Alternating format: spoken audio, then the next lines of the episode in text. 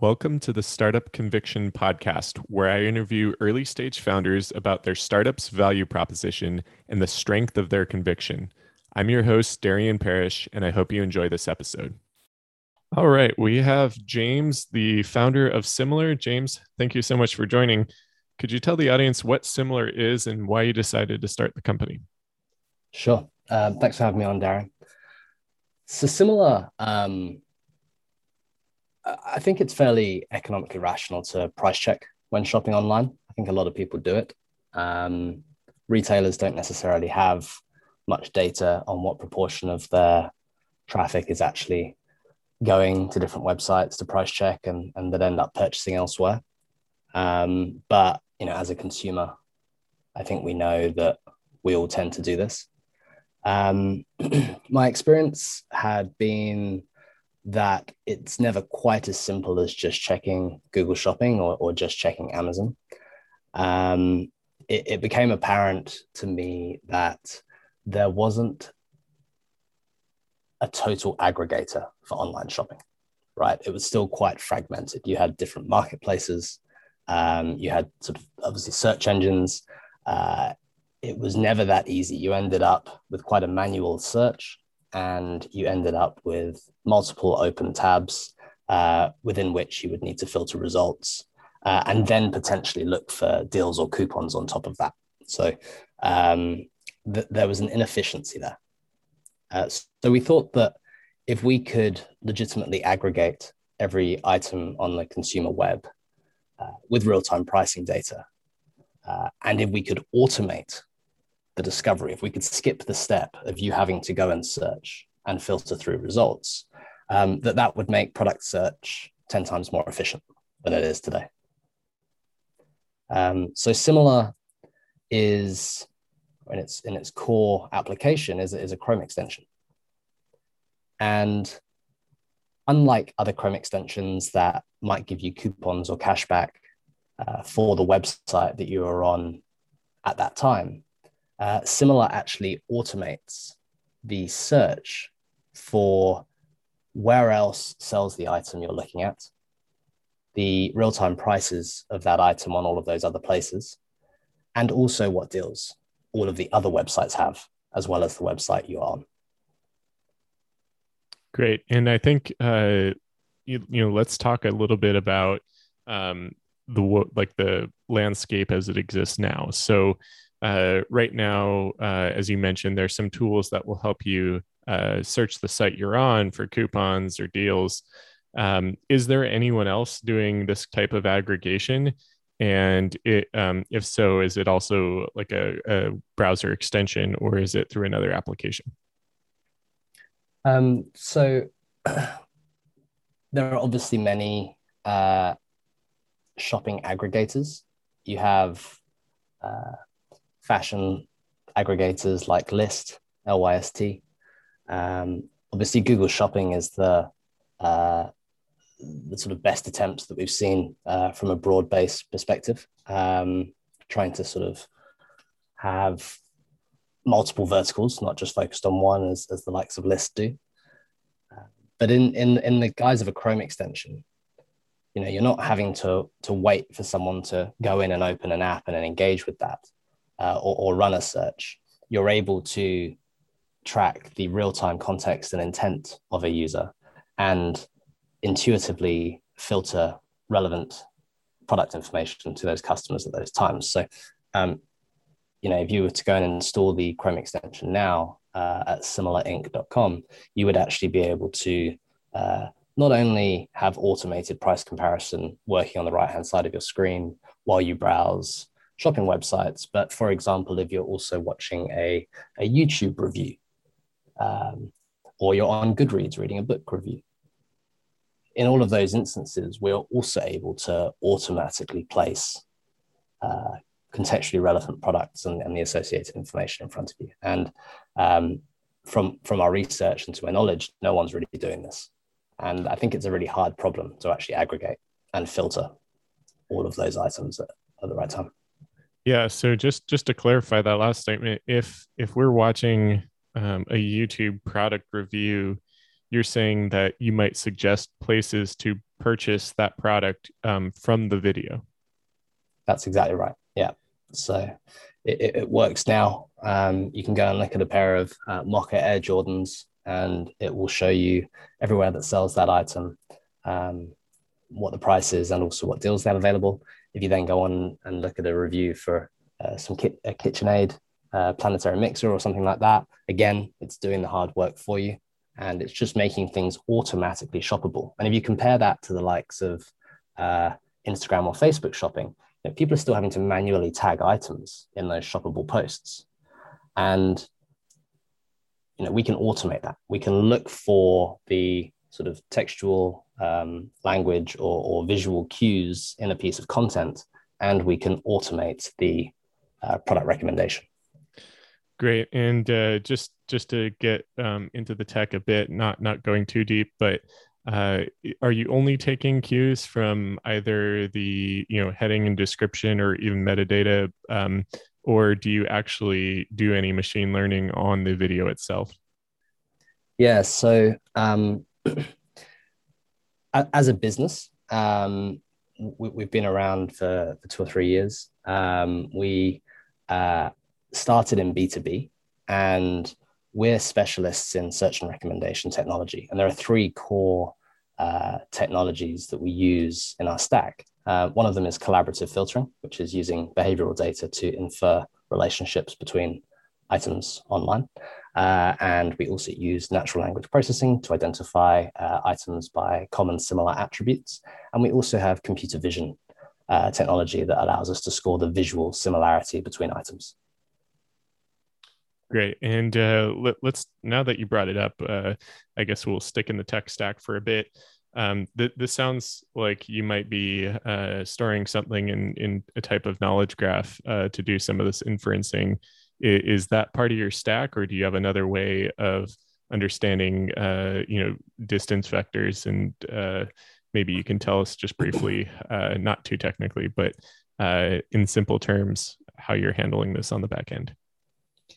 Yeah, look, I think uh, vectors and, and, and distance calculations and whatnot are obviously all a part of how we um, try to infer relationships between items, um, whether that's item similarity or uh, item uh, so they're complementary to one another. Um, but you sort of touch on it with the graph statement, really. I mean, what's the ultimate goal? If, if you're trying to understand the relationship between items uh, or pages on the internet, um, it's limiting to just look at networks of links between pages, right? And it's limiting to, to just mine for metadata. Like if you can, like collaborative filtering is, is this wonderful technology where uh, users get around limitations in metadata. As you can see user journeys uh, between items or between pages, you can start to, uh, through the wisdom of the crowd, learn what the most relevant next step is for a customer or learn what the most relevant alternative is to suggest to a customer. And you know we we really sort of see the long term uh, out outcome perhaps seeing some sort of universal recommendation system uh, encroach on the way that we rely on search today. Yeah i, th- I think i agree there. And um, i mean it's it all comes down to user experience. I think uh, users, uh, if you want to get the dollars, the user experience, you know, best user experience is, is often going to win as long as there's awareness or about the product. So let's let's talk about that awareness and how you're um, finding users. So I see you're featured on Product Hunt. Uh, that's a great top of the funnel item. Uh, what else do you do to make sure people are um, using similar and aware of it? Sure. Um, so one of my comments was um, that retailers don't necessarily have visibility uh, or any control over price checking customers. Uh, so we also allow um, a sort of B2B application of similar, where if you are on a participating retailer's website and you go to abandoned page, let's say, or some of them even have price check buttons uh, embedded on their website now. Um, a, a branded similar modal uh, will guarantee price beat. Um, in real time, uh, ensuring that you don't leave that website. It'll tell you which retailers have been compared against. And that is actually driving uh, a lot of organic uh, interest into the Chrome extension as well. So that's that's quite interesting. Um, let let's talk through how that actually uh, works. So if if I go on to uh, let's just use a retailer everyone will know. Let's say Walmart and Walmart.com or something, and they're participating uh, retailer. It, if I go on there and and they need to guarantee a price match, um, is that something where the price actually changes when I go on to look at that item, or is it built in ahead of time? So if I go to, uh, you know, buy buy a new uh, home item, home good item, it, it does. Let's say it's ten dollars, uh, but it's you know cheaper elsewhere. It's nine dollars somewhere else. When I go to Walmart, um, is it going to change just for me? You know, down to nine dollars to price match is it you know is it something that already gets changed ahead of time because you've you know found it cheaper elsewhere talk us through how that works right now uh, we're doing a, we're doing it with a dynamic couponing system um, so we can decrement uh, coupons and say uh, $10 increments um, and that just gets auto applied at checkout to get you a price that isn't just the same as somewhere else but is the best price in market at that time Got it. So their listed price can remain higher, but um, I will still achieve the same price uh, at checkout as a as a buyer. That's right. Got it. Okay, and let's take a step back and and think a little bit more on you know why this was a problem worth solving. I mean, uh, definitely the retail market is very large in terms of uh, uh dollars, but um, there's also you know a lot of these tools a lot of um, you know retailers working on their own tools um, you know pricing is is a really you know big studied uh, uh, measure from from the marketing departments what why did you have a good line of sight on what might be the right solution here? And uh, you know what made you really passionate about this and wanting to uh, drive this startup forward? Yeah. I think the thinking about how consumers shop, we know that there's abandonment from retailers. And a major cause of that is going to be price comparison. And there really is no way for a retailer to see why somebody is leaving. And this sort of technology gives them the direct ability to be able to say, well, actually, we know what the prices are elsewhere. Therefore, what's going to be the uplift and how many we can retain?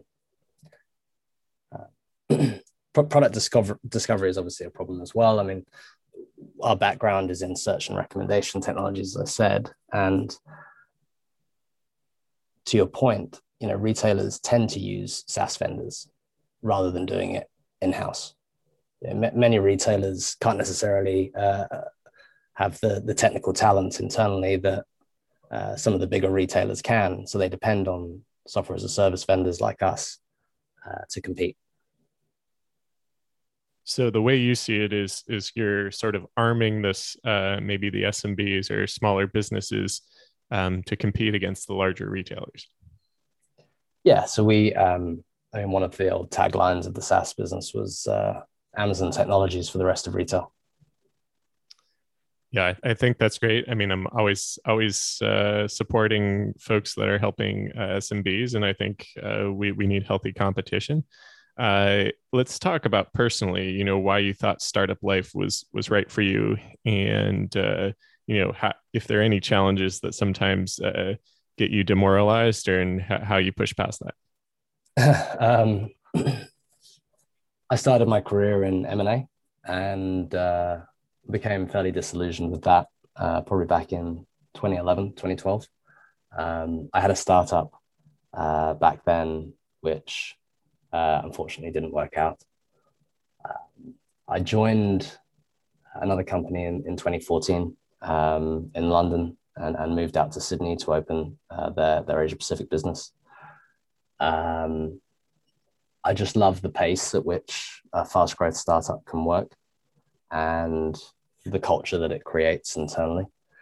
And you know, there's seemingly uh, a, an infinite number of problems that you can go out and solve. Um, and I just felt very culturally aligned to to, to running my own business. Uh, I wanted to to start something up and to see it grow. Great. And uh, any any final parting words that you want to share with the audience about um, the use case for similar? Uh, maybe also, you know, how how do they find you? Um, who's who's the right user, and uh, what's what's next? Sure. Um, well, you know, ultimately, if you want to genuinely get the best price and have visibility on the best price uh, when you shop online, uh, go to similarinc.com. That's similarinc.com. Uh, and you'll see a, a, button to lead you to the Chrome store to install. Um, and if any retailers uh, want to get in touch to see how it can uh, benefit them as well, um, there's a lead form on the website for retailers. Great. And uh, what do you what do you plan for the future? What's one of the maybe milestones that's coming up you're excited about? Uh, any any roadmap details you're willing to share?